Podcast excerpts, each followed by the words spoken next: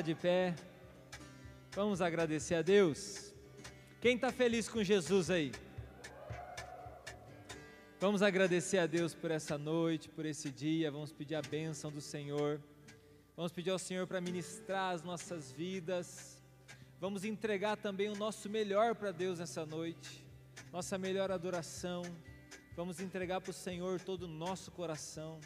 Eu gostaria que nesse momento você fechasse os seus olhos começasse a falar com Deus de todo o seu coração. Você que está na sua casa também, feche os seus olhos, comece a orar, comece a agradecer a Deus, comece a consagrar essa noite ao Senhor, consagrar esse culto, primeiro domingo do mês. Nós estamos aqui para nos dedicarmos a Deus, para intercedermos. Você está aqui representando uma igreja que é maior do que você imagina, maior do que você, do que você pensa. Pai, nós estamos aqui e queremos te agradecer de todo o nosso coração. Senhor, nós te louvamos por essa noite, nós te agradecemos. Senhor Deus, nós te agradecemos de todo o nosso coração, Pai amado, pela nossa casa, pela nossa família, por estarmos juntos aqui também, reunidos em Teu nome, Senhor, em nossas casas, dizendo a nossa casa é uma igreja, a nossa casa é um lugar de adoração. Senhor Deus, o nosso coração é tua habitação. Nós te agradecemos, Deus. Nós te louvamos, Senhor. Nós também repreendemos todo o mal. Nós ordenamos a todo espírito das trevas que se afaste da nossa terra, da nossa cidade, da nossa nação. Senhor Deus, nós abrimos o nosso coração ao Senhor. Nós abrimos o nosso coração para que o Senhor venha ministrar as nossas vidas, Deus. Nós pedimos ao Senhor agora, tira do nosso coração toda e qualquer tristeza, preocupação. Venha nos mover, Deus. Venha nos direcionar, Senhor. Venha, Senhor Deus, tocar as nossas vidas, a nossa família, os nossos filhos nós dedicamos ao Senhor. Pai amado, nós dedicamos a Ti, Senhor Deus, todos os ministérios dessa igreja, cada pastor de coração, Pai, nós consagramos a Ti e nós te agradecemos, em nome de Jesus. Eu gostaria que você, nesse momento, desse uma salva de palmas em agradecimento a Deus. Vamos louvar o Senhor Jesus.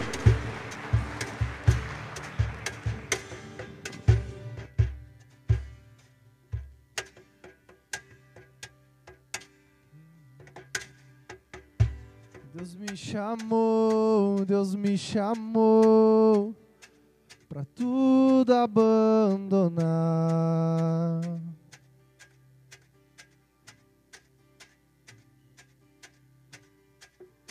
Me convidou, me convidou para nele confiar.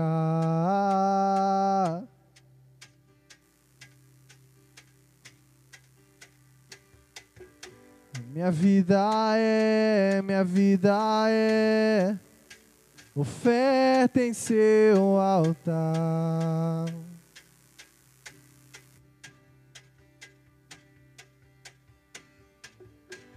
Espírito do vivo Deus, em tudo satisfaz, em tudo satisfaz. Levante as suas mãos e cante. Estou aqui, tudo que sou, eu entrego hoje aos pés do meu Senhor, pois eu sou teu, pois eu sou teu.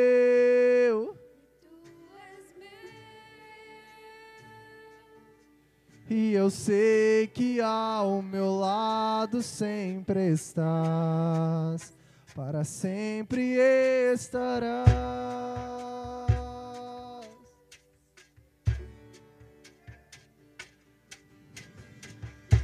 Deus me chamou, Deus me chamou para tudo abandonar.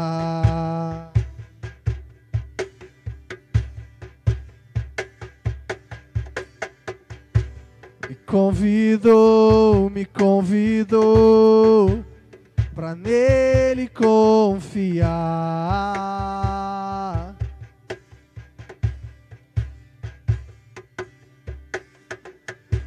Minha vida é, minha vida é oferta em seu altar.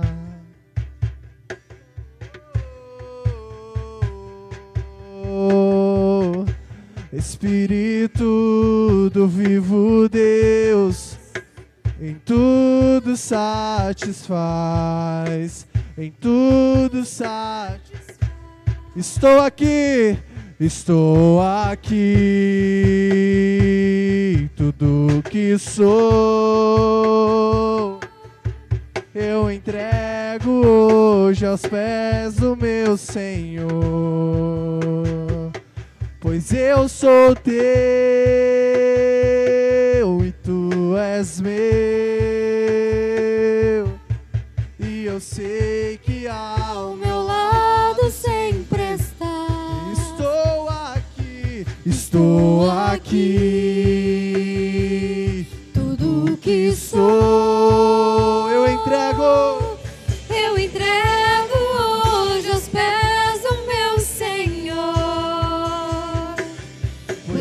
Eu sou teu e tu és meu, e eu sei que ao meu lado sempre estás, para sempre sempre.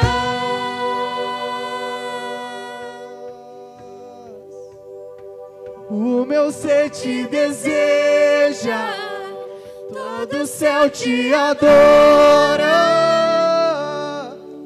Provei e pude ver que tu és bom, para sempre tu reinas, teu trono é eterno, e para sempre cantarei que tu és bom. o meu ser te deseja,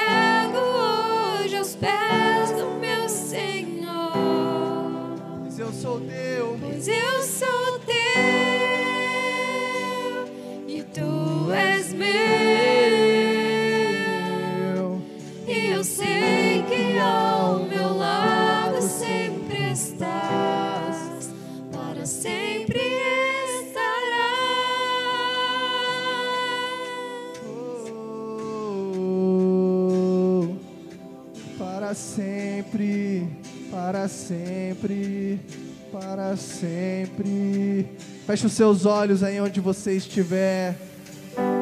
Se você puder, coloque a mão sobre o seu coração. E nessa noite comece a orar ao Senhor. Comece a declarar que Ele é santo. Comece a declarar que Ele é poderoso. Comece a agradecer ao Senhor por esse dia de vida. Comece a agradecer ao Senhor pela sua família, pela sua saúde, pelo seu trabalho, seu esposo, pela sua esposa. Agradeça ao Senhor nesse momento. Diga para Ele, Senhor, eu estou aqui para te adorar. Eu entrego tudo, Senhor, diante do teu altar.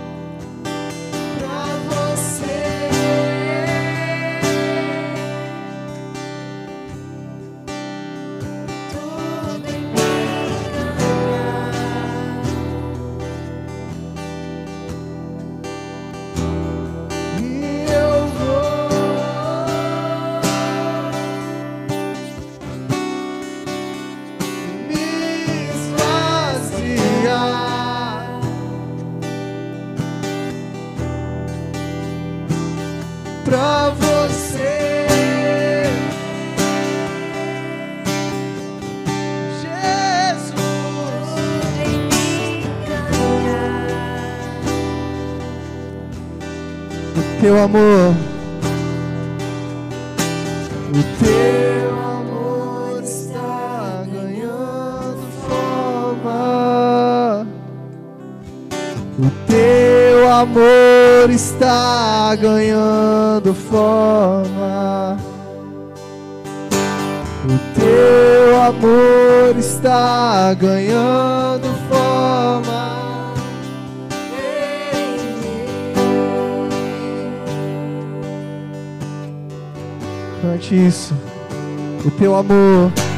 o teu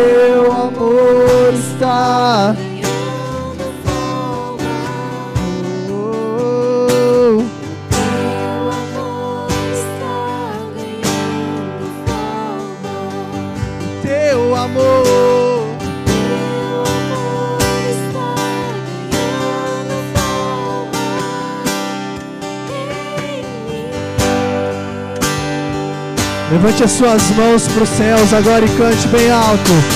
E eu vou.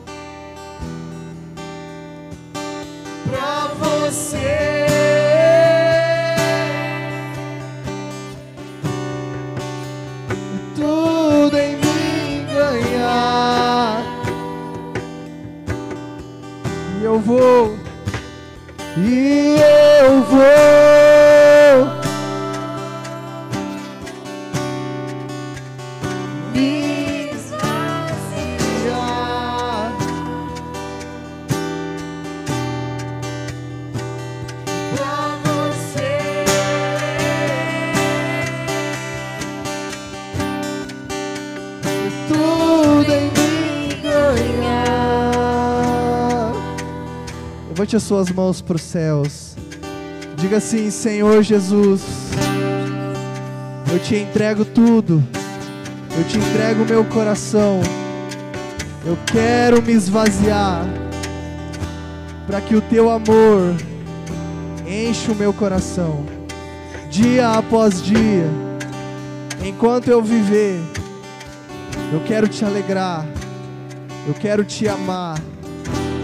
Por isso, Senhor, perdoa os meus pecados, me esvazia de mim, que o Senhor cresça e que eu diminua, em nome de Jesus.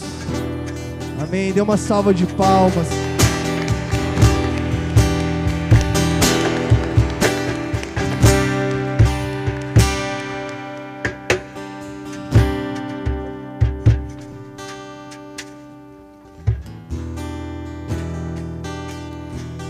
Glória a Deus. Amém, amados. Que alegria estar aqui, podendo compartilhar com você esse culto maravilhoso, podendo adorar o Senhor. Amém?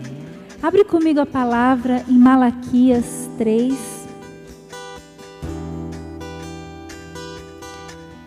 Como é bom poder adorar o Senhor, como é bom poder cultuar o Senhor, e também como é precioso nós podermos trazer diante dele um pouco do muito que ele tem nos dado, de nós podermos ser generosos, de nós podermos sermos fiéis a ele, ao nosso Deus, que é tão bom, que é tão cuidadoso. Eu tenho certeza que você pode dizer como eu: Deus é bom, Deus é fiel, Deus tem sido bom para com o seu povo. Amém? Você pode dizer isso? Você pode dizer, Ebenezer, até aqui tem nos ajudado, Senhor? Amém? Abriram aí? Malaquias 3, no verso 6 em diante, diz assim: Porque eu, o Senhor, não mudo. Repita comigo essa parte. Você que está em casa também, repita aí, junto com seus filhos. Porque eu, o Senhor, não mudo. Amados, o mundo pode mudar, o jeito de fazer, de ser igreja pode mudar, as coisas podem mudar, mas o Senhor e os seus princípios e a sua palavra não mudam. Amém? Guarde isso no seu coração. Vai comigo lá no verso 10 que diz assim: Trazei todos os dízimos à casa do tesouro, para que haja mantimento na minha casa. E provai-me nisto, diz o Senhor dos Exércitos, se eu não abrir as janelas dos céus e não derramar sobre vós bênção sem medida. Por vossa causa repreenderei o devorador, para que não vos consuma o fruto da terra. A vide no campo não será estérea, diz o Senhor. Todas as nações vos chamarão felizes, porque vós sereis uma terra deleitosa, diz o Senhor. Olha só, o convite do Senhor para mim e para você é que nós venhamos provar o quanto Ele é bom, o quanto Ele é fiel. E uma forma de nós provarmos desse amor é nós sermos fiéis ao Senhor, nós consagrarmos ao Senhor. Quando nós entregamos os nossos dízimos, nós não estamos pagando o dízimo, porque a gente não está pagando o Senhor. O nosso dízimo é uma forma de nós consagrarmos ao Senhor de tudo aquilo que Ele tem nos dado. E aí, o segredo está em que nós vamos ver as bênçãos do Senhor, e aqui no 12 está dizendo assim: Todas as nações vos chamarão felizes, porque sereis uma terra deleitosa. Eu tenho certeza, nós temos passado por momentos onde a gente tem visto muitas coisas, inclusive necessidades, e eu louvo a Deus pela nossa igreja. Eu comentava ontem que o nosso povo é um povo muito generoso, né? Eu fiz arrecadação de roupas lá para Longinópolis e eu fiquei surpreendida da tamanha generosidade do nosso povo, né? Em ser abençoador e glória a Deus pela sua vida. Mas a gente tem ouvido falar de muitas necessidades. Mas eu tenho certeza que a sua casa, o seu celeiro tem sido esse lugar, um lugar de felicidade, um lugar de deleite, porque eu tenho certeza que você tem provado da fidelidade do Senhor. E você que talvez ainda não ousou provar dessa fidelidade, não ousou consagrar as suas rendas ao Senhor, então faça isso. E você vai provar, como diz as palavras. Porque não sou eu, não é a pastora Márcia que está te desafiando. Mas é o Senhor. É o Senhor que está dizendo para você: provai-me nisto, se eu não abrirei as janelas do céu e derramarei sobre a sua casa bênçãos sem medida.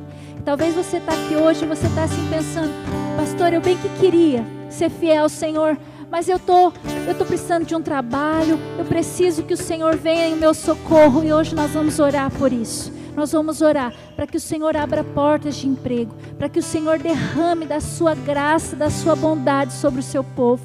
Para você que teve a sua carga horária reduzida de trabalho e está pensando assim, pastora, não vai dar. O Senhor é aquele que vai multiplicar o seu celeiro e o seu celeiro vai sobejar em nome de Jesus. Amém? Seja fiel, Senhor. Vamos orar. Pegue seu dízimo, a sua oferta. E você que está à espera de um milagre, precisando de uma porta de trabalho, precisando que o Senhor venha em teu socorro com as suas finanças, coloque isso diante do Pai. Senhor, nós queremos orar. Nós queremos consagrar a Ti, Pai. Como este louvor que nós cantamos, tudo que nós somos, tudo que nós temos é seu, a nossa mente é tua. E nesse momento nós queremos consagrar as nossas finanças ao Senhor. Senhor, neste primeiro domingo do mês, nós viemos aqui na tua presença, entregando os nossos dízimos e dizendo: Senhor, tu és tudo que nós temos, tu és tudo que nós queremos, a nossa confiança, Pai não está em governo, não está na estabilidade do nosso trabalho, mas a nossa confiança está em Ti, que é o nosso, porque nós somos um povo feliz, um povo que se deleita na Tua fidelidade, na Tua bondade, no Teu favor nós descansamos e nós consagramos o trabalho do Teu povo, nós consagramos os celeiros do Teu povo, que haja prosperidade, que haja abundância e aqueles, ó Deus, que estão precisando de trabalho, Traga as suas mãos, Pai. Traga as suas mãos em nome de Jesus. Amém, queridos. Venha com alegria, né? Como uma terra deleitosa, com felicidade, adorar o seu Senhor também com seus dízimos e as suas ofertas. Amém. Conhecer teu coração. Eu quero andar com você enquanto eu viver. Eu quero ver tua face e conhecer teu coração. Eu quero andar com você enquanto eu viver. Eu quero ver tua face e conhecer teu coração. Eu com você enquanto eu viver quero ver tua face, conhecer teu coração. Eu quero andar com você enquanto eu viver. Eu quero ver tua face, conhecer teu coração. Com você enquanto eu viver.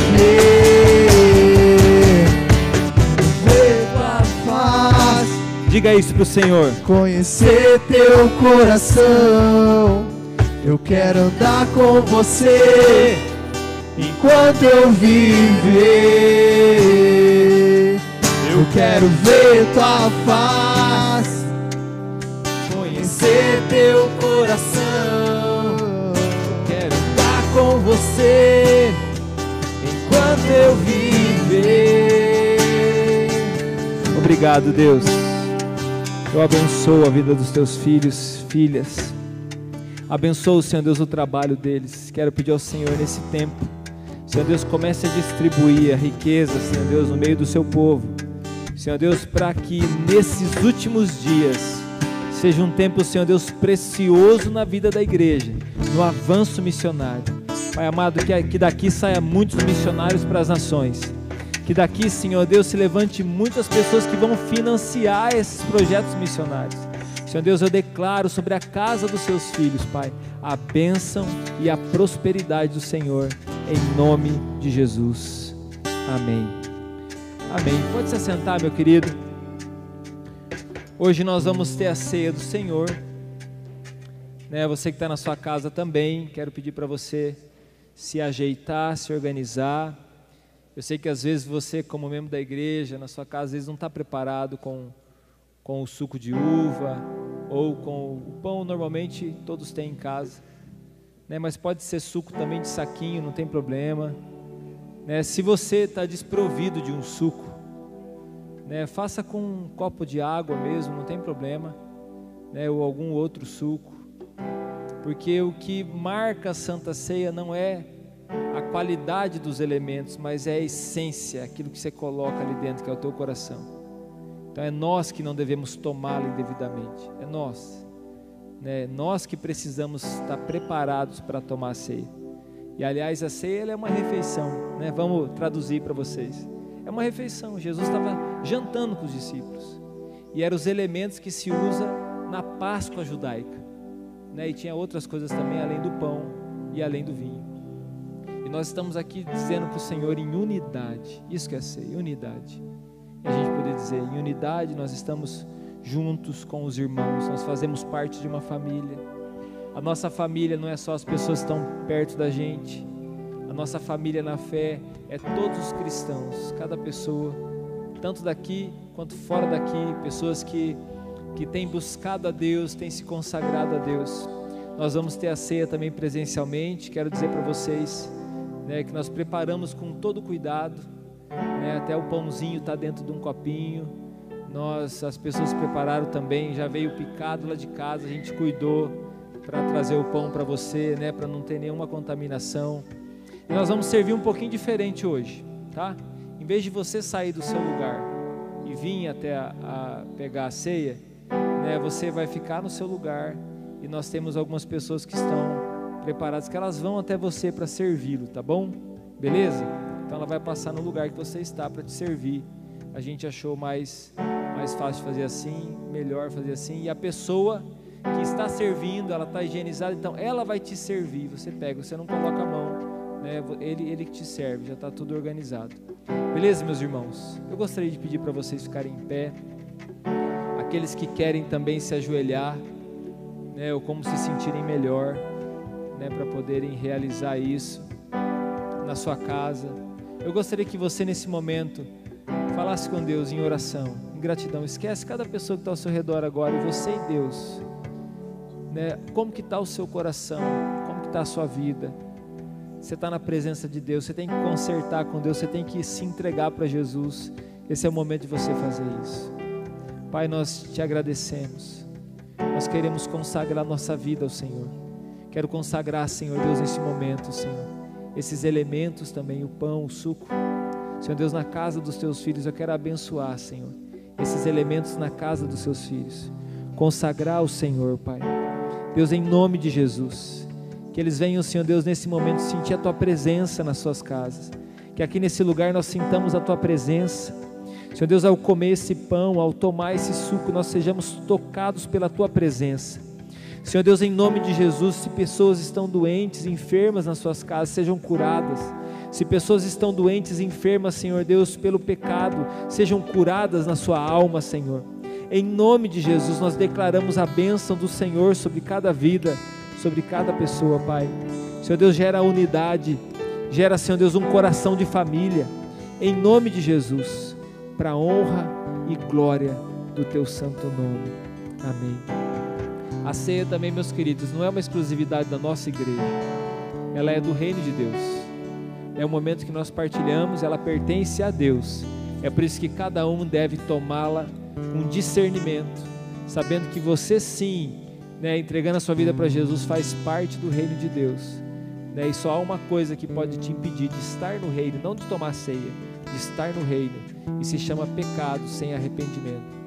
Então, nesse momento, eu convido você mesmo, de todo o seu coração, experimentar da graça de Deus, experimentar do amor de Deus, experimentar da alegria de fazer parte dessa família na fé. Enquanto a gente louva o Senhor, os irmãos vão estar servindo, você na sua casa também se prepare né, para a ceia e nós vamos tomar todos juntos, tá bom? Meu orgulho jardim tua humildade colocou o jardim em mim. Se eu vendesse tudo que tenho, troca do amor eu falharia.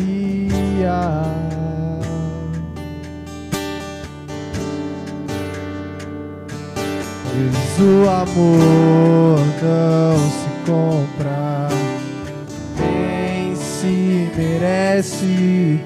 O amor se ganha, de graça o recebe. Eu quero conhecer.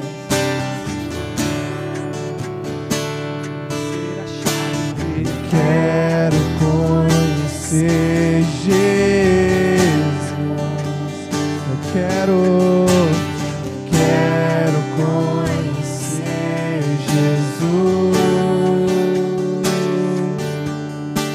Eu quero conhecer Jesus.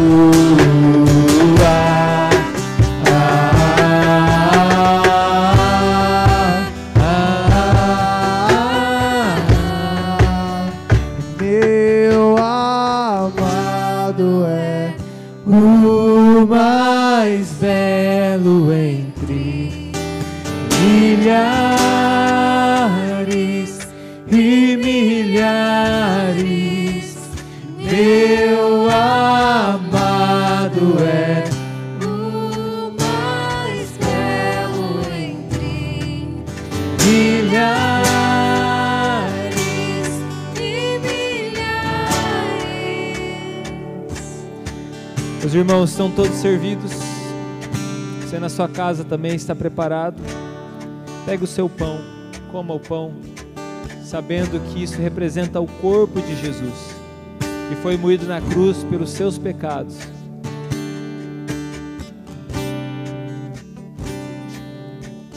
Tome também o suco, sabendo que o suco representa o sangue do Cordeiro, o sangue de Jesus, que foi derramado por você, em amor a você.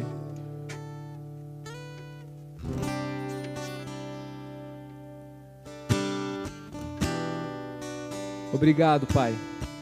Obrigado, Senhor, pelo teu amor. nós te agradecemos. Muito obrigado pela graça do Senhor sobre as nossas vidas. Em nome de Jesus. Diga comigo bem forte assim: Eu sou um filho amado de Jesus. Dá uma salva de palmas ao Senhor.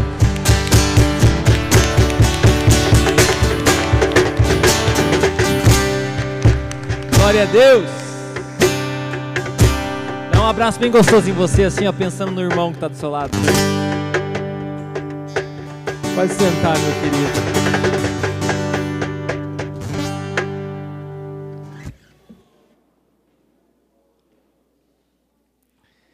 Glória a Deus pela tua vida, pela tua família, de nós estarmos aqui, você também que está acompanhando a gente pela internet. Que bênção que você está aqui com a gente, seja você aqui da região ou de outro lugar. Que Deus te abençoe muito. Né? E você que está aqui hoje, talvez pela primeira vez, ou aqueles que estão assistindo também, nós queremos te conhecer. Tem um canal aí que você pode nos seguir.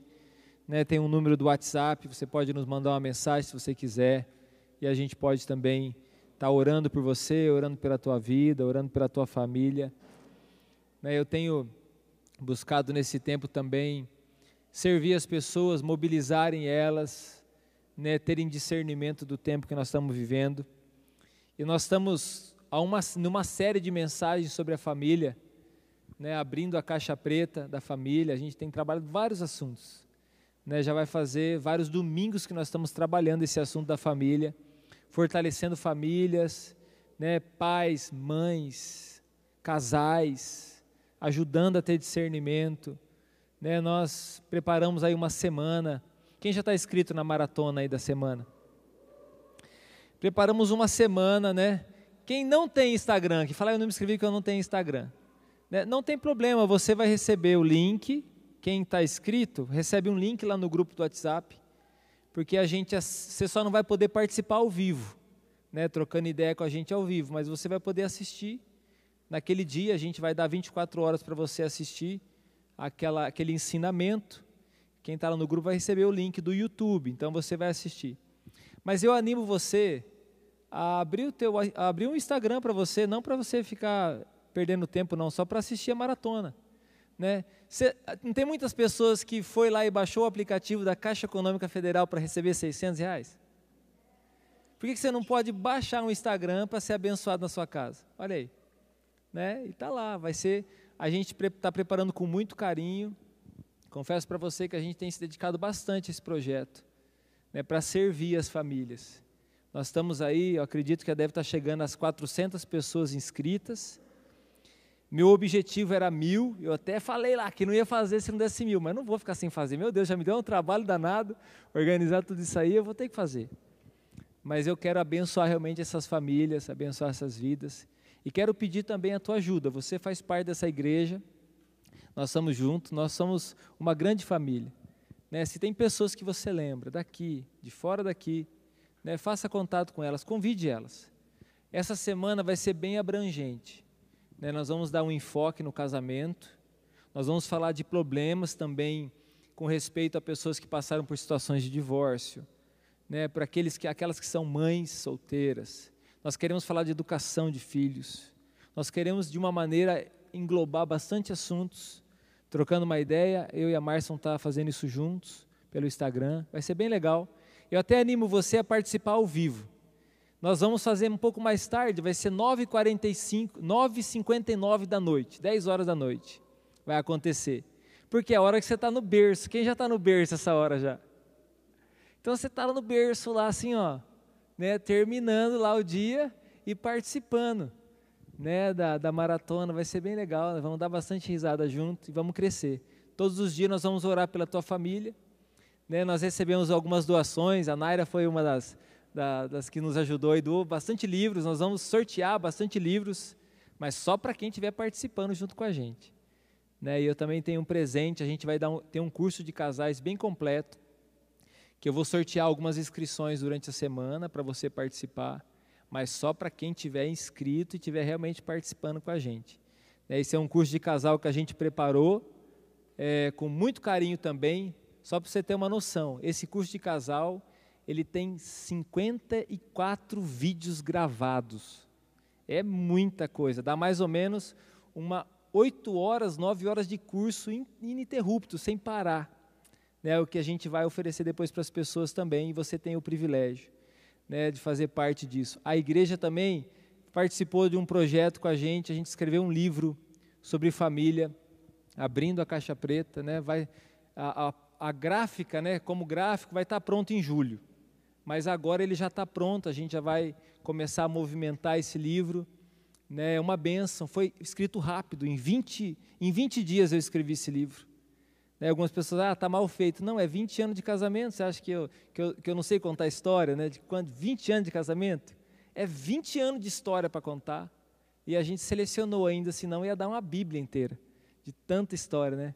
Já pensou aqueles que têm 50 anos de casado, né? Quanto, quanta história não seria? Então vai te abençoar bastante, tá bom? Já te animei aí ou não?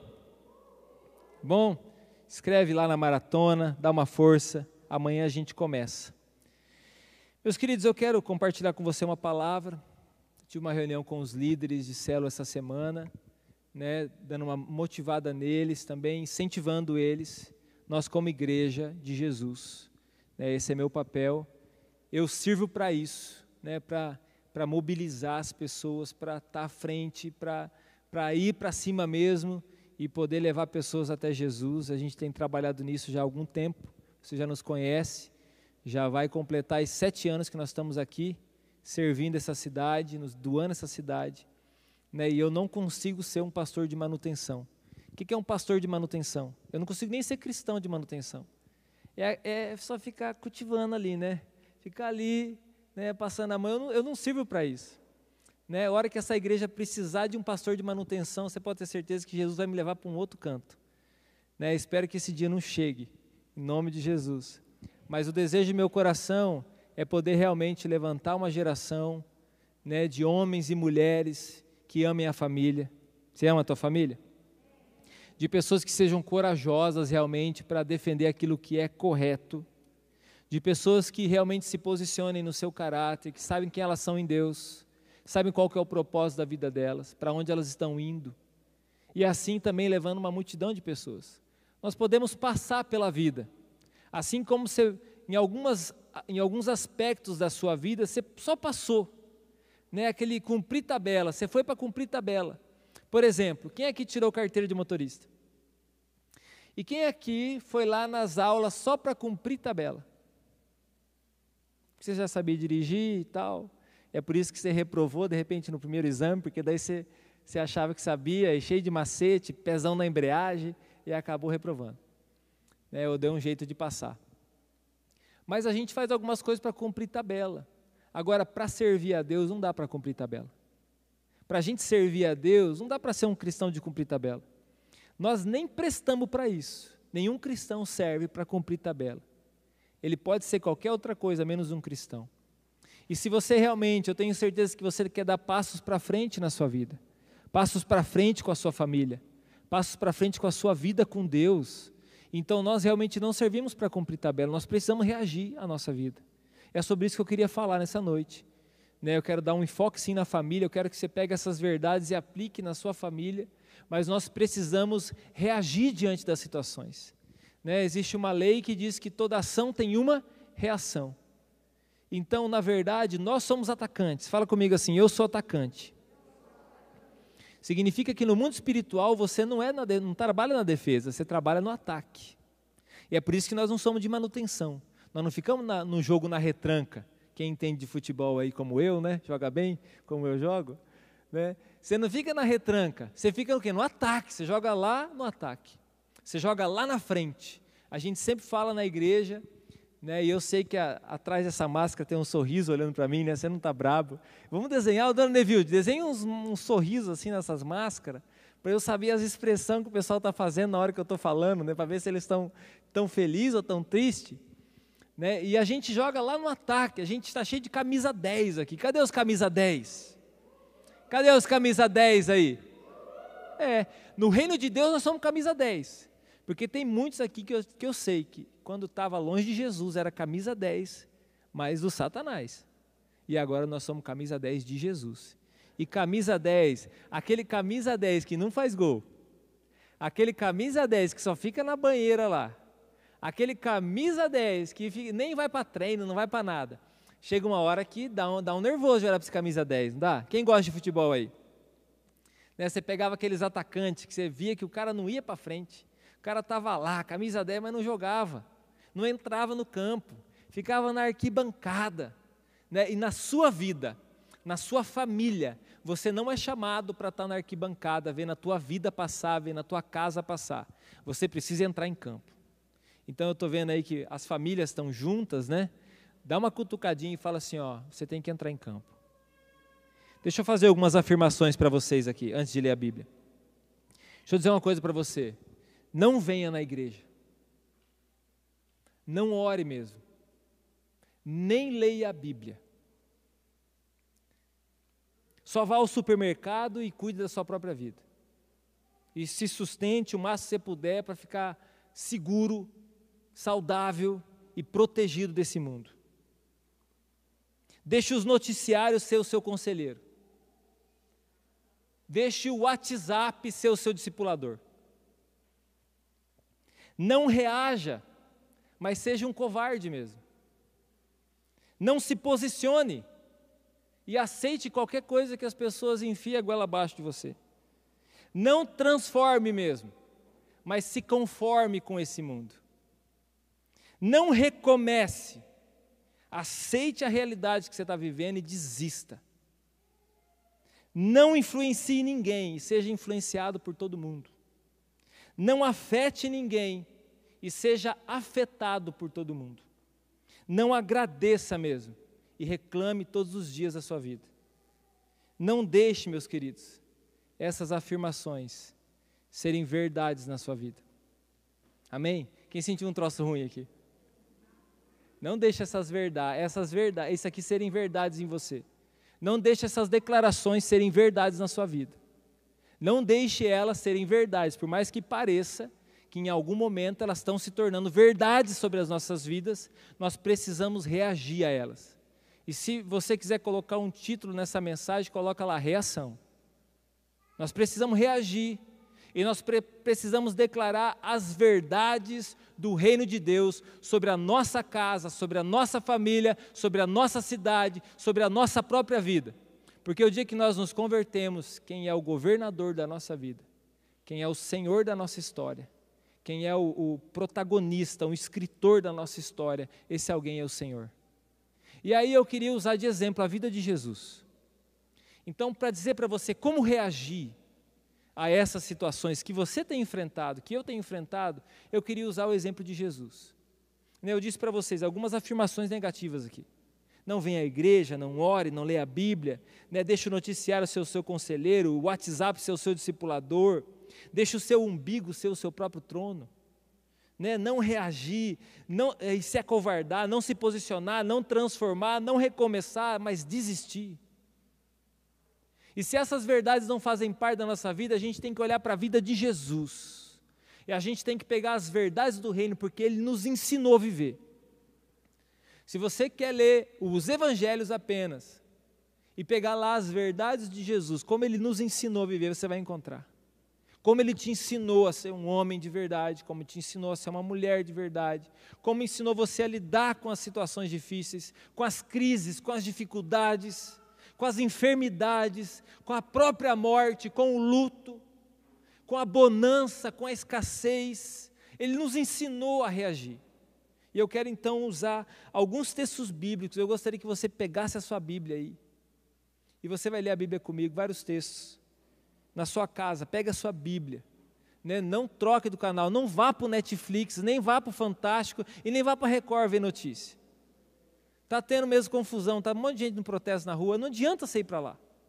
Né? Fica aqui, pega a tua Bíblia, que você tem que aprender essas verdades bíblicas, para você reagir. É alimento para a nossa alma. Eu acredito que uma das coisas que a gente tem que abrir a caixa preta agora e pegar a verdade são sabedoria para a gente poder enfrentar esse tempo. E a sabedoria nós vamos encontrar na palavra. Você quer um homem mais sábio do que Jesus? Nem Salomão foi mais sábio do que Jesus. Jesus foi o homem mais sábio do mundo. Mais sábio. Até tenho, eu estava falando com a Márcia hoje. Abre lá, se você quiser já abrir na Bíblia, né? Lucas capítulo 2, é o primeiro texto. Estava comentando com a Márcia uma série de livros que a gente leu há um tempo atrás, há um tempo não, há uns 10, 15 anos atrás, mais ou menos, né? Foi bastante tempo atrás. Tipo, mais velho que o Luiz, mais ou menos assim, ó. Era uma série de mensagens, de livros chamado O Mestre dos Mestres. Quem já leu algum desses livros? É uma coletânea do Augusto Cury sobre Jesus. Alguém já leu algum desses livros? Tem o mestre dos mestres, aí tem o mestre da sensibilidade, o mestre de não sei o quê, e vai pegando aspectos da vida de Jesus e ele faz um estudo da personalidade de Jesus. Muito bom esses livros, eu recomendo você ler. Recomendo você procurar, você ler, você adquirir esses livros e, e ler, compartilhar com alguém. O primeiro é sensacional, Mestre dos Mestres. É um livro excelente, que abriu meu coração realmente para algumas verdades da palavra. Porque é em Jesus que nós encontramos a realidade e as verdades que nós precisamos agora para reagir. Você não vai encontrar em nenhum canal de televisão, em nenhuma pessoa na internet, você não vai encontrar no WhatsApp, você não vai encontrar em lugar nenhum, nem no vizinho que trabalha do seu lado. Você vai encontrar em Jesus. E a primeira é a seguinte, Lucas capítulo 2, versículo 46. Diz assim, ó. Três dias depois, eu vou ler só uma parte, tá? Daí você, eu te explico a história. Três dias depois, o acharam no templo, assentado no meio dos doutores, ouvindo-os e interrogando-os. Quantos anos tinha Jesus aqui? Doze anos de idade ele já era homem. Doze anos de idade já era homem. É por isso que nós precisamos fazer dos nossos filhos eles se tornarem homens e mulheres de verdade. Não precisa ter barba na cara para ser homem precisa ser ensinado a ser homem, precisa ser ensinado a ser mulher, para ser homem e mulher de verdade. Quando Jesus entendeu, vamos botar assim, ó, quando Jesus entendeu quem ele era, ele já estava logo cumprindo o seu propósito. Ele estava onde? Sentado com os doutores. Naquela época, o, as pessoas iam até Jerusalém, que era o templo, ele não morava lá, você lembra disso? Ele morava numa, num vilarejo. Iam numa romaria né, não iam adorando uma imagem, não. Eles iam, Romaria significa num grupo de pessoas. Eles iam em um grupo de pessoas cantando salmos. Vários salmos eles iam cantando. Por isso que diz lá nos salmos, alguns salmos assim, ó, cântico de romagem. Você vai ler alguns salmos, está lá assim, cântico de romagem. Que significa que era uma música que eles iam cantando no meio do caminho. Ia numa galera para Jerusalém no período, por exemplo, da Páscoa. No período que tinha que apresentar as crianças. No período que ia tornar o menino que passava a ter 12 anos, ele ia para o templo e o pai o apresentava como homem. Era feito um ritual que ele se tornava então homem. Era feito homem. E na volta dessa festa, o que aconteceu? Jesus não voltou, ficou no templo. Três dias depois, o pai e a mãe perceberam, voltaram desesperados para Jerusalém e encontraram no meio dos doutores. Ele não tinha desobedecido os pais, ele só permaneceu cumprindo a vontade de Deus. Tanto que mais a seguinte diz assim, ó, versículo 51. E desceu com eles para Nazaré e era-lhes submisso. Entendeu quem ele era? Você já entendeu quem você é? Você já entendeu o que você é? Você já aceitou essas verdades no seu coração? Quem é você? Que você é um homem, uma mulher de Deus?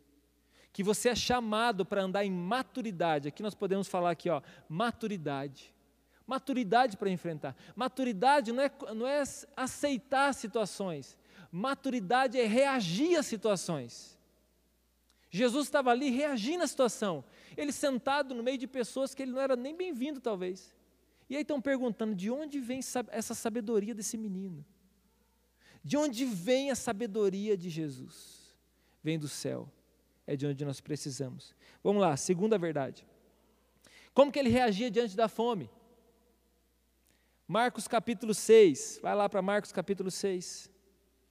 Diante da escassez, diante da fome, como Jesus reagia? Marcos 6. Depois você pode ler do 30 em diante, mas eu vou ler só um versículo aqui. Versículo 38. E ele lhes disse: Quantos pães tendes? E de ver, e sabendo eles responderam: Cinco pães e dois peixes. Então Jesus lhes ordenou que todos se assentassem em grupos sobre a relva verde, e fizeram repartir, repartindo-se em grupos de cem em cem, de cinquenta em cinquenta. Tomando ele os cinco pães e os dois peixes, erguendo os olhos para o céu, os abençoou, e partindo os pães, deu aos seus discípulos para que os distribuísse. Diante da fome, ele agiu com compaixão, ele agiu com gratidão. E a compaixão que ele sentiu das pessoas, ele viu as pessoas como ovelhas que não têm pastor. Os discípulos viram as pessoas como estorvo. Jesus olhou para as pessoas e viu elas como ovelhas que não têm pastor. E ele passou a ensiná-las, a Bíblia diz. Então, diante da escassez, ele olha com compaixão. Meu querido, traga essa verdade para você. Traga esse princípio para você. Diante da situação que você está vivendo hoje, para de ouvir o que as pessoas dizem, começa a ouvir o que Deus está dizendo para você, o que a palavra diz para você. E isso não significa que é para você ficar apontando o dedo para as pessoas dizendo que elas não têm compaixão. É para você agir com compaixão. Até num casamento, às vezes a gente fica pensando assim: ah, mas o problema do meu casamento, o problema do meu relacionamento é o meu esposo ou a minha esposa. Ele é 95% dos problemas. Então significa que 5% é você certo? Por onde deve partir a mudança? Pelos 95 ou pelos 5? É lógico, você vai pensar, seria mais fácil o 95, mas às vezes o 95 não entendeu. Então começa pelos 5. Começa por onde tem que começar, então começa pela compaixão. Diante da necessidade, Jesus reagiu à necessidade com compaixão e gratidão.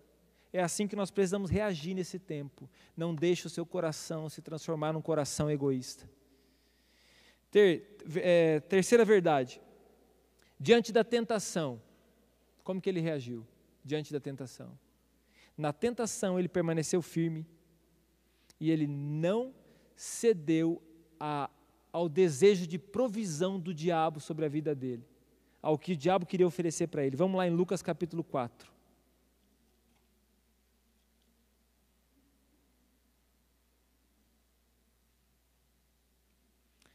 Eu estava tentando ler o que, que eu escrevi aqui.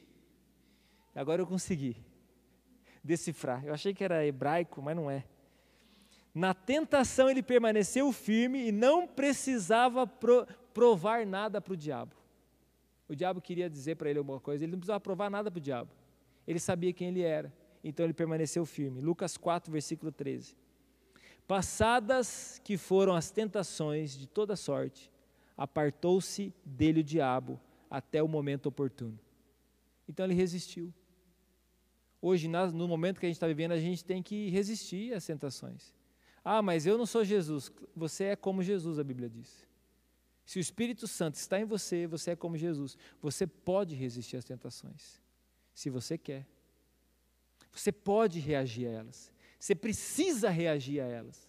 E a tentação não é só uma prostituição. A tentação ela vai se ap aparecer diante de você diante de várias maneiras, como apareceu para Jesus, na necessidade, no pão, no governo, né, na autoridade, no as pessoas verem ele ou ela. Então Jesus reagiu a isso. Como? Ele reagiu firme, porque ele sabia quem ele era em Deus. Você sabe quem você é em Deus? Vamos em Lucas capítulo 3. A quarta verdade versículo, capítulo 3, versículo 21. E aconteceu que, ao ser todo o povo batizado, também o foi Jesus. E estando ele a orar, o céu se abriu, e o Espírito Santo desceu sobre ele em forma corpórea, como pomba. E ouviu-se uma voz do céu: Tu és o meu filho amado, em ti me comprazo. No seu batismo, é uma das maiores demonstrações de humildade de Jesus, é no batismo dele. Porque, na verdade, se a gente for usar a lógica da autoridade, ele deveria batizar João. Era Jesus que deveria, ele era maior que João. Mas ele se coloca diante do primo dele, João Batista, e ele insiste ainda para João Batista batizar ele. Porque Jesus nunca veio buscar um trono. O trono dele estava lá no céu. Ele veio buscar o quê? Um cajado. E é por isso que nós não precisamos correr atrás de posição nenhuma servindo a Deus. Nós precisamos é correr atrás de um propósito. Pega o teu cajado. E é por isso que eu falei para os líderes: vai lá, abre a tua célula, pega o teu cajado. Abre a tua célula online. Abre lá, usa lá o Zoom, Meetings e o que for possível usar. Para você pastorear as pessoas. E você também, meu querido, reaja a isso. Reaja também, tanto participando, quanto se você já está preparado, fala com o seu líder. Já está preparado? Então reaja a isso. Tem os critérios, claro, né? não é de qualquer jeito, tem os critérios, mas você está preparado, reaja. Ou então na célula que você está participando, lembre lá do fulano de tal, do fulano de tal, do fulano de tal, chama ele para participar também, reaja a isso. Reaja ao propósito da sua vida. Talvez não é os seus negócios, mas é os negócios do seu pai. Porque não é meu negócio, a igreja não é meu negócio. É os negócios do meu pai. O reino de Deus é os negócios do nosso pai. É os negócios que ele, deixa, ele deixou para nós. Nós temos essa missão. E fazendo isso, nós cuidamos da nossa própria vida, da nossa família, da maneira certa. Então Jesus reagiu. Ele reagiu e falou assim: Eu não quero uma posição, eu não estou aqui para impor as mãos sobre você agora, João. Vai vir o batismo de fogo, mas não é agora. Agora você precisa me batizar. Isso também nos mostra que nós, diante da situação que a gente está vivendo agora, a gente também precisa uns dos outros.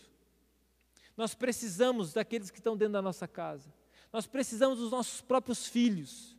Nós precisamos dos pequeninhos, dos grandes. Cada pessoa é importante. E às vezes nesse momento você às vezes é menorzinho do que o outro irmão na fé. Mas é hora talvez de você ir lá e ajudar, estender as mãos.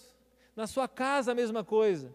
Às vezes é o momento de você reagir à situação que você está vivendo, não ficar esperando sempre o outro, o outro, o outro, o outro. É hora de você reagir, não, eu preciso reagir. Eu preciso reagir a essa situação. É hora talvez de você ser João Batista na sua casa. Quinta verdade, vamos lá. Diante de sua condição social, social, ele não se limitou, ele influenciou e deixou um legado maior do que qualquer coisa que alguém pode medir. Diante da condição que ele nasceu, num vilarejo, num lugar pobre, numa zona rural. Hoje eu estava falando para o Samuel. Falei, filho, nós moramos no sítio. Ele, no sítio, pai? Nós moramos no sítio. Eu falei, moramos no sítio. Ó, anda duas quadras para lá, você vai encontrar soja. Anda umas três, quatro quadras para lá, você vai encontrar milho. Anda mais umas quatro para lá, você vai encontrar umas galinhas andando na rua. É o que isso aí? Como que chama isso aí? É no sítio. Cidade pequena. Eu tenho falado para vocês isso. Nós moramos numa cidade pequena, mas isso não, é nosso, não, não nos limita. E às vezes você está lá, você nasceu numa condição, às vezes numa condição social mais difícil, nasceu numa circunstância difícil, às vezes já nasceu sem o seu pai presente, ou, a mãe, tendo que trabalhar só a sol, ficando sozinho, em situações mais difíceis, mas isso não pode te limitar. Isso não pode te parar. Você precisa reagir a isso, como Jesus reagiu à situação dele. Quem que Jesus era? Era o mal falado. É o filho, é o filho da Maria e do José. É tanto por isso que na cidade dele não pôde fazer tanto milagre por causa da incredulidade do povo, falta de honra. Então você pode sim reagir. Reagir com a verdade do Senhor, com a verdade da palavra. E a sua condição hoje não vai limitar o seu final, a não ser que você queira. A condição hoje de nós estarmos passando por essa quarentena, que já é 70 dias, são 60, 70 dias, não vai nos limitar, a não ser que nós queiramos não vai limitar o reino de Deus, a não ser que nós queiramos, se realmente a gente quer ficar limitado. A gente quer ficar fechado, isolado. A gente quer proteger só nossas coisas, a gente quer se preocupar só com a gente.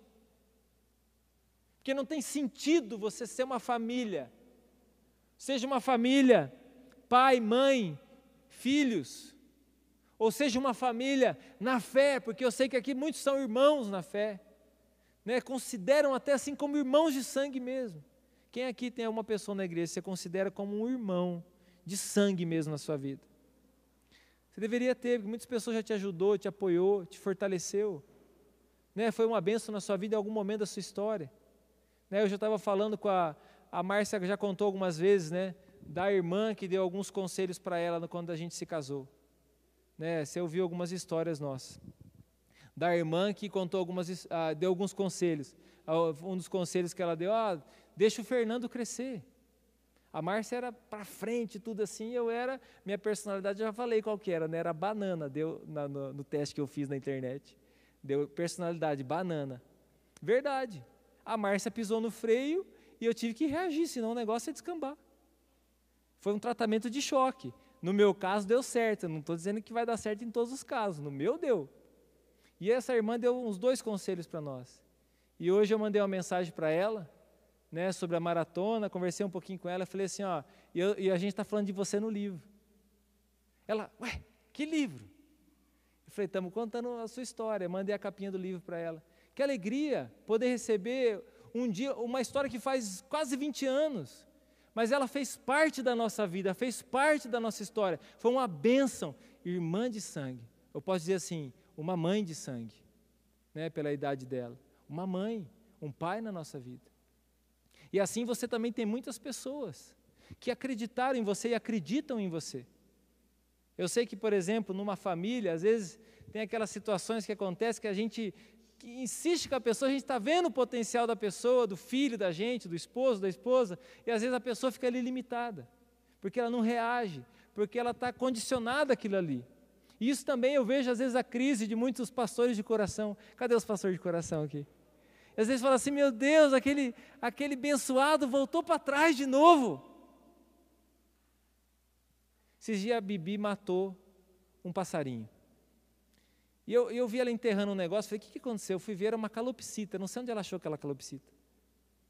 Eu fiquei brabo com ela demais, falei assim, ela matou uma calopsita. Até se for sua, desculpa. Ela era amarelinha. Eu vi ela tentando enterrar. E daí eu falei, meu Deus do céu, eu dei uma bronca dela, que eu não gosto que ela enterra as coisas. E daqui a pouco ela comeu essa calopsita. Ela deu um jeito de comer.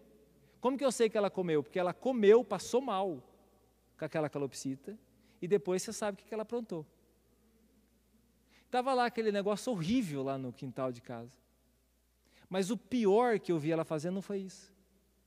O pior foi ela voltar lá na calopsita e ela querer comer ela de novo. Por que eu estou usando esse exemplo? A Bíblia usa esse exemplo, isso é bíblico. Né? Do cachorro que voltou a comer o próprio. Desculpa aí estragar a tua janta. Mas estou dizendo isso para você porque às vezes eu vejo muitos líderes que já serviram a vida de muitas pessoas, mas olha assim e fala assim: meu Deus, de novo voltou a comer o próprio vômito. Porque a verdade é assim, ó, Jesus está dizendo, nós precisamos ir para frente. Eu vim, eu nasci aqui, mas eu tenho que ir para frente. Meu lugar é aqui, não é aqui, é lá, em Jerusalém. Lá em Jerusalém você vai morrer. Não, mas eu tenho que ir para lá. Porque mesmo que seja para o lugar difícil, você tem que ir para lá. Mesmo que seja para o lugar difícil, você tem que reagir à sua situação. É o que Jesus fez, reagiu. É por isso que diante dessa condição que nós estamos, eu não estou falando de higiene, eu não estou falando de cuidados, nós precisamos reagir. Nós precisamos largar as muletas que a gente pegou e a gente tem que reagir. Nós precisamos reagir. Nós precisamos nos posicionar, eu estou falando principalmente com respeito à tua própria família e também com respeito à família da fé. Nós precisamos reagir, nós precisamos nos mover, nós precisamos reagir na fé, dobrar o nosso joelho e orar. Até quando nós vamos ficar sem orar? Até quando as pessoas vão ficar se contentando apenas com a oração do almoço, com a oração do café da manhã, com a oração do, do de dormir lá, que você já está lá assim, quase capengando lá, e você fala obrigado, Jesus. Ah, Jesus me entende. Claro que ele te entende, você só não tem um relacionamento com ele. É a mesma maneira um, uma família. Tá bom, eu entendo ele ou ela me entende que eu amo já, não precisamos conversar, não precisamos estar junto, não precisamos construir nada junto. Diga comigo, eu sou construtor de uma nação. Vamos lá, Lucas capítulo 7. Preciso terminar isso hoje. Lucas capítulo 7, versículo 13. Diz assim, ó: Vendo-a, o Senhor se compadeceu dela e lhe disse: Não chores. Chegando-se, tocou o esquife, caixão, e parando os que o conduziam, disse: Jovem, eu te mando, levanta-te. Aí o versículo 15: Sentou-se o que estivera morto e passou a falar, e Jesus o restituiu à sua mãe. Aqui é a história da viúva de Naim, que tinha o seu único filho e ele faleceu. Diante do impossível, Jesus não se intimidava. Então, como que ele reagia? Diante do impossível, ele não se intimidava, ele não se limitava, mas ele reagia. O que, que você precisa fazer diante das circunstâncias que você está vivendo hoje? Você tem que reagir. Diga comigo, eu preciso reagir. E não é porque eu estou falando, eu estou te ajudando, eu estou te dando ferramentas na sua mão, estou te dando sementes na sua mão, mas você precisa plantar elas. Vamos lá agora, João capítulo 8.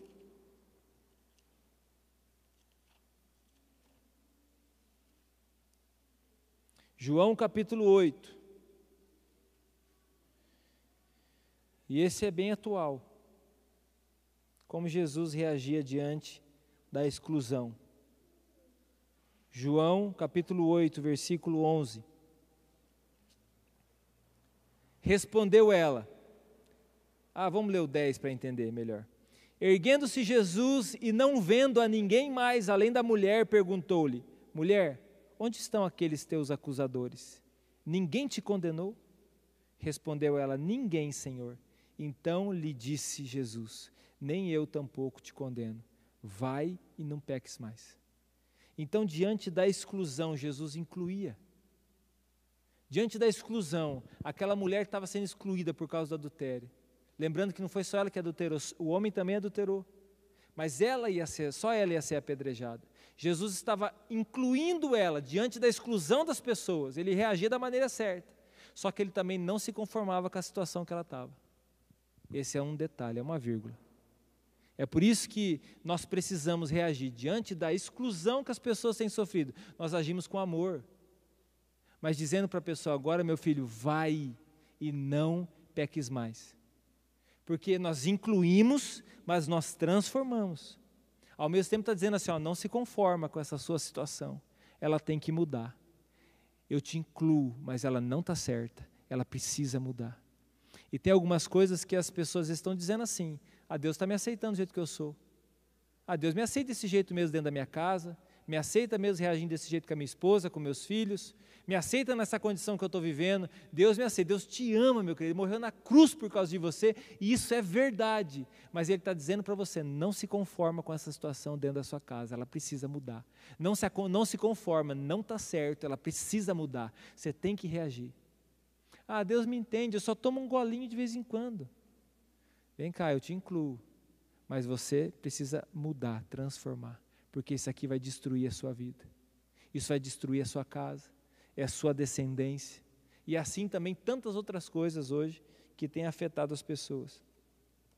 Vamos lá, Mateus 16.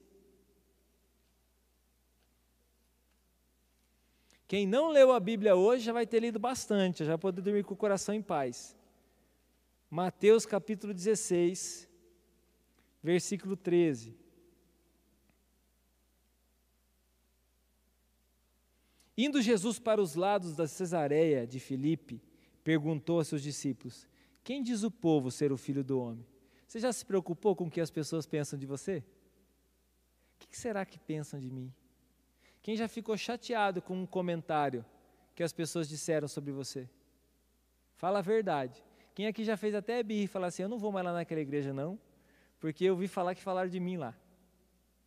Não vou mais lá naquela célula, não vou mais naquele lugar porque ouvi dizer que estão falando de mim. Não precisa levantar a mão.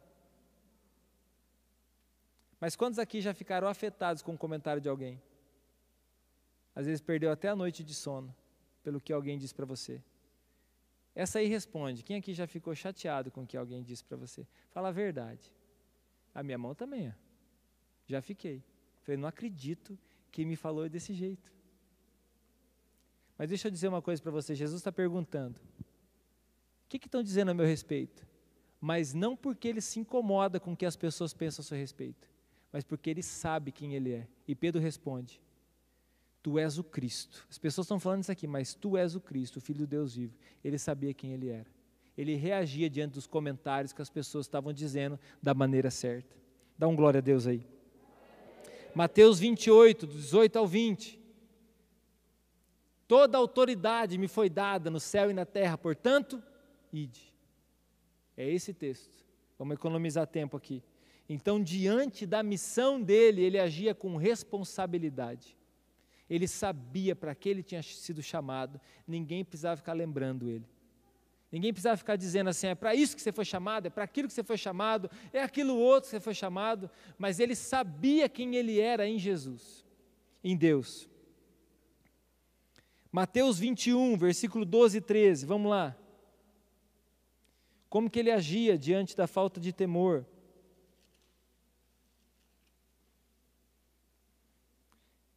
Capítulo 21, versículo 12 e 13.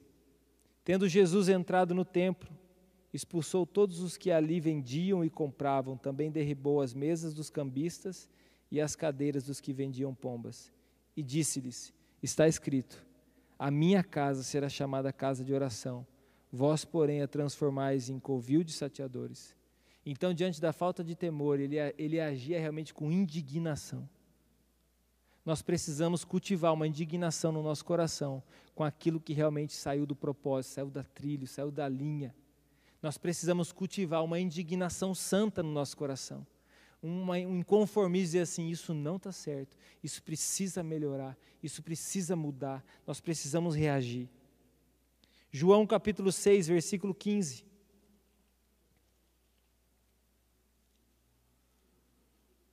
João 6, versículo 15.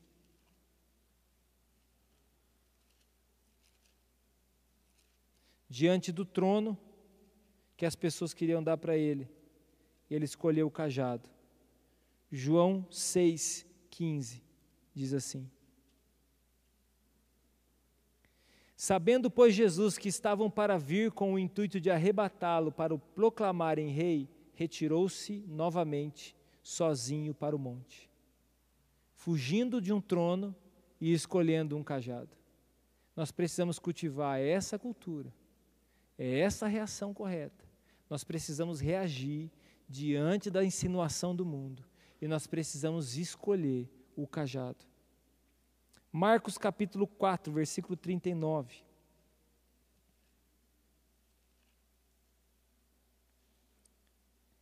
E ele, despertando, repreendeu o vento e disse ao mar: Acalma-te, emudece. O vento se aquietou e fez-se grande bonança. Então, diante do medo das pessoas, ele agiu com coragem. Hoje as pessoas têm cultivado muito medo. Né? E de fato, meu querido, já faz muito tempo que tem vírus na nossa cidade. E não só o coronavírus, muitos outros. Os hospitais, eles continuam cheios, como sempre teve.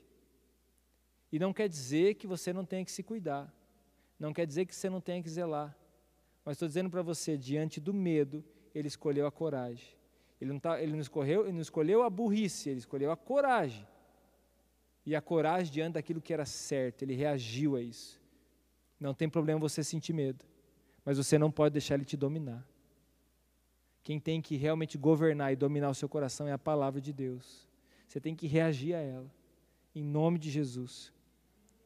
Diante da tristeza, ele agiu com humanidade. João 11, 35, não precisa nem abrir. Diz assim: Jesus chorou. Diante da tristeza de morrer um amigo dele, Lázaro, ele reagiu da maneira certa com choro. Ele reagiu com a humanidade dele.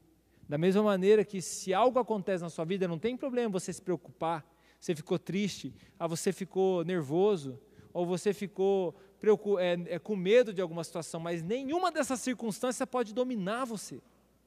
Nenhuma delas. Agora, ele chorou, mas ao mesmo tempo enxugou as lágrimas. Tem hora que tem que enxugar as lágrimas e tem que reagir. Como que ele reagiu? Com coragem novamente. Ele reagiu com coragem e com convicção diante daquele túmulo lá de Lázaro. E o último texto, penúltimo texto, João capítulo 12, versículo 7. João 12, eu queria que você abrisse esse aí. João 12 versículo 7. Diante da honra, ele agiu com gratidão. João 12, 7 diz: Jesus, entretanto, disse: disse Deixai-a, que ela guarde isso para o dia em que me balsamarem. Está falando aqui de Maria, irmã de Lázaro, que desperdiçou todo aquele perfume aos pés de Jesus. Judas quis repreender Jesus, repreender essa mulher, mas Jesus falou assim: não deixa, porque o que ela está fazendo, está fazendo por causa da minha morte. Ninguém entendeu nada, mas estava sendo registrado ali o ato de honra daquela mulher. E ele agiu como? Com gratidão. Na nossa casa, nós precisamos agir com gratidão. Às vezes as pessoas estão até buscando nos honrar, nos servir, mas a gente está tão acostumado, às vezes, a responder na patada, responder de qualquer jeito, reagir com ignorância, que a gente não percebe os atos de honra que têm acontecido. E se não tem acontecido, começa por você. Atos de honra dentro da sua família, dentro da igreja, da família da fé, atos de honra. Que bom essa semana eu vi que muitas pessoas reagiram né, à honra e começaram a compartilhar mensagem com várias pessoas agradecendo. Né, por tudo que fizeram nas suas vidas, pelo quanto foram bênçãos nas suas vidas. Isso é uma, uma bênção, isso isso faz bem para as pessoas. Isso faz bem para o propósito que nós estamos cultivando em Deus. E por fim, meu querido, Jesus ele construiu uma família na fé, que é maior do que a gente pode imaginar. Uma família na fé. Essa família ela não está com problemas nessa família. Essa família não é uma família problemática. Essa é uma família realmente constante e firme. Uma família edificada na rocha. Ele falou sobre essa igreja que essa igreja ninguém poderia destruir. Você e eu podemos passar por essa igreja podemos passar beirando esse propósito. Mesmo assim, essa igreja não vai parar. A igreja de Jesus, ninguém pode destruir ela. Ninguém. Nós podemos parar, nós podemos desistir, nós podemos falar assim: eu não quero mais. E nós podemos continuar a nossa vida do jeito que a gente quiser. Mas a igreja de Jesus, ninguém pode parar. Ele falou assim: a minha igreja eu vou edificar e ninguém vai poder destruir ela. Ninguém. É isso que a história já tem contado. E essa é a história que eu e você estamos construindo. Você tem pessoas do seu lado. Às vezes você não está com as pessoas que você desejava que tivesse aqui do seu lado, junto com você, para construir essa história. Mas eu quero dizer para você: você não está sozinho. Às vezes na sua casa, nem todo mundo está unido com você no mesmo propósito. Mas mesmo assim eu afirmo para você: você não está sozinho. Você não está sozinho. Eu gostaria que você ficasse de pé, nós vamos orar. Jesus, ele agiu da maneira certa diante de cada situação. E hoje eu e você precisamos reagir da maneira certa diante de cada situação. Ninguém espera o inesperado. Ninguém consegue esperar o que é inesperado. Ninguém consegue prever o inesperado. A gente, a gente sabe de algumas situações, mas a gente não imagina o que pode acontecer hoje, amanhã ou depois da manhã. Porque, meu querido, a nossa vida pertence a quem? A Deus. A quem pertence a tua vida? A Deus. A quem você entregou sua vida? A Deus. É dele a vida. A minha vida é dele. E Ele nos dá a oportunidade de escrever uma história. Juntou vocês, juntou casais, escolheu mães, escolheu pais, escolheu filhos, colocou na, na casa certa, por mais que às vezes aos olhos de alguém não pareça certo, e dá uma oportunidade. Escreve a história. Escreve a história. Escreve essa história nesse capítulo da sua vida. O que, que você vai escrever? O que, que você vai deixar de registro? Você que está na sua casa, o que, que você vai deixar de registro no capítulo da sua história? Será que nós vamos contar só do medo que passamos, da situação difícil que vivemos, ou dos atos de heroísmo que nós podemos edificar? E eu quero dizer para você, em Deus você é sim uma dessas pessoas, um filho amado de Deus, como um herói. Porque o herói não é aquele que usa a capa, não. O herói é de carne e osso, igual você. Pessoas que decidiram agir com coragem, com amor, com compaixão, com generosidade, com humildade, com humanidade, com esperança. Resolveu ouvir os conselhos do Senhor. Feche os seus olhos um minuto. E eu quero ler um último texto com você. Eu disse para você no começo dessa mensagem que nós precisamos da sabedoria de Deus. E nós precisamos pedir essa sabedoria. É Deus quem pode nos dar. E Tiago, capítulo 1, no versículo 5, diz assim: Se, porém, algum de vós necessita de sabedoria, peça a Deus, que a todos dá liberalmente, e nada lhes improperá, e lhe ser-lhe-ás concedido. É de Deus que vem a sabedoria que você precisa. Para você ter o seu trabalho, para você ter a provisão, para você abençoar a sua casa, para você reagir diante do seu filho, reagir diante da sua filha, reagir diante da sua esposa, do seu esposo, para você reagir diante dessa situação que nós estamos vivendo e não reagir da mesma maneira que o mundo está reagindo nem sempre é a maneira correta. Feche os seus olhos. Enquanto a gente canta esse louvor, eu gostaria que você perguntasse para Deus, que você falasse com Ele. O que, que você precisa? Às vezes você precisa que o seu coração seja amolecido de novo. Às vezes que você precisa é se arrepender de alguma situação, vai te levar para o buraco. Às vezes o que você está precisando agora é de sabedoria para achar uma porta de trabalho. Às vezes o que você está precisando realmente é de graça de Deus para enfrentar uma enfermidade que se instalou na sua casa. Agora você não é mais ou menos amaldiçoado por isso. Pelo contrário, você é escolhido do Senhor. E hoje eu estou te chamando, te desafiando, te instigando a tomar uma decisão. Eu realmente acho e tenho convicção disso. Que há muitas pessoas que nesse momento precisam reagir a situação que elas estão vivendo. Senão, a circunstância que nós estamos vivendo vai se tornar o nosso próprio caixão, vai se tornar o nosso próprio túmulo. O medo que nós estamos vivendo vai se tornar o nosso próprio túmulo. E nós não vamos aceitar isso, nós vamos reagir a isso. Eu sei que Deus está liberando aqui sobre a vida de vocês sonhos. Ouça a voz de Jesus agora. Eu quero te dar liberdade. Ouça Jesus. Pare para escutar Ele. Senhor, tem alguma ação que o Senhor quer que eu faça? Tem alguma reação que o Senhor quer que eu tenha? Deus, diante da minha família, minha casa.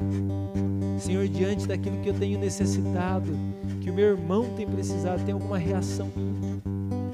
Espírito Santo de Deus, quero pedir ao Senhor, Pai, que venha sobre a igreja agora de uma maneira especial, Senhor, e toque os nossos corações.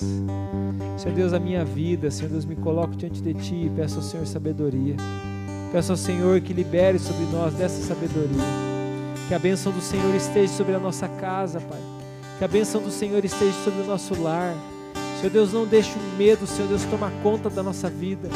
Não deixa, Senhor Deus, o medo, Senhor Deus, nos paralisar. Senhor Deus, não deixa, Senhor Deus, as necessidades nos paralisarem. Senhor Deus, move o nosso coração, Senhor Deus, em direção ao céu. Nós pedimos ao Senhor, move o nosso coração em direção ao céu. Senhor Deus, enche o nosso coração de gratidão. Enche o nosso coração de gratidão, Deus. Enche a nossa casa, Senhor Deus, de alegria. Senhor Deus, começa a colocar contentamento dentro do nosso coração. Senhor Deus, no relacionamento com a esposa, com o esposo, com os filhos, comece a colocar gratidão nos coração dos filhos, Pai aqueles que são adolescentes, Pai, torna eles homens de verdade, mulheres de verdade, as crianças, Pai, que o Senhor abençoe delas inteligência, sabedoria, que o Senhor abençoe a nossa casa, o nosso lar. Senhor Deus, que o Senhor tire do nosso coração todo senso de inferioridade, Pai. Que o Senhor tire do nosso coração toda tristeza. Que o Senhor cure, Senhor Deus, toda ferida da nossa alma. Deus, em nome de Jesus, libera cura agora sobre o nosso coração. É o que nós pedimos, Pai. Toca as nossas vidas. Senhor Deus, se há pessoas que precisam perdoar, se há pessoas que precisam, Senhor Deus, liberar perdão nesse lugar. Toque os seus corações agora, Pai. Amoleça esses corações. Senhor Deus, se há pessoas aqui que precisam pedir perdão, traga convicção, arrependimento nos seus corações, Pai. Em nome de Jesus, eu quero pedir ao Senhor, nos move nessa semana. Senhor Deus, diante das mesmas circunstâncias que nós temos passado, nos dá uma perspectiva diferente, Senhor. Nos dá uma maneira de enfrentar diferente. Senhor Deus, nos dá um olhar diferente. Senhor Deus, nos coloque diante de circunstâncias, Pai amado, quebrante o nosso coração. Senhor Deus, o Senhor tem a maneira certa, Pai amado, de nos envolver. Eu quero pedir ao Senhor, Pai, envolva o teu povo, envolva cada um dos teus filhos, em nome de Jesus.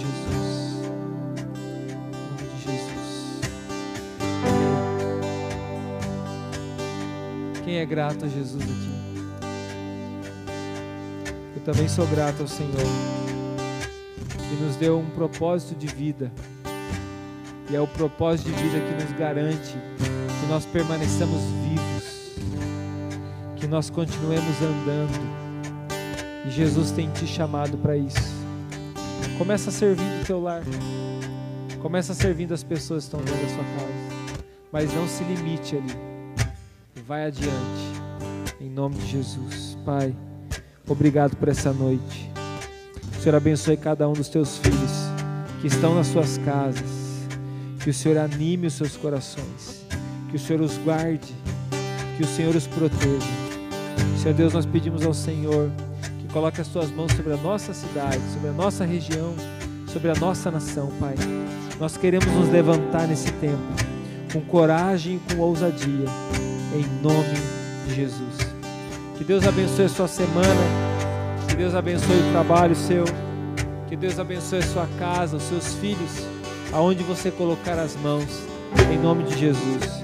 Vai com Deus, meu querido, que Deus te abençoe pertence a ti, só a ti, Deus. Tudo que eu sou, que eu planejo ser,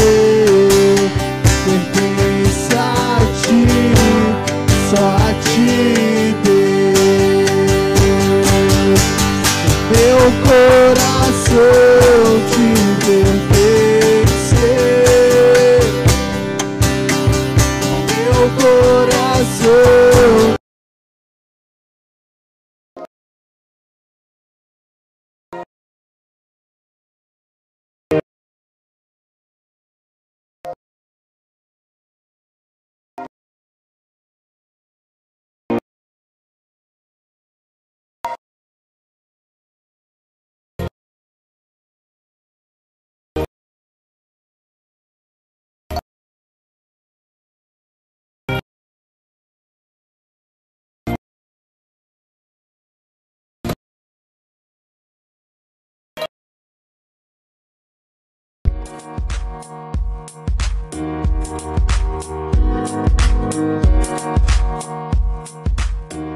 you.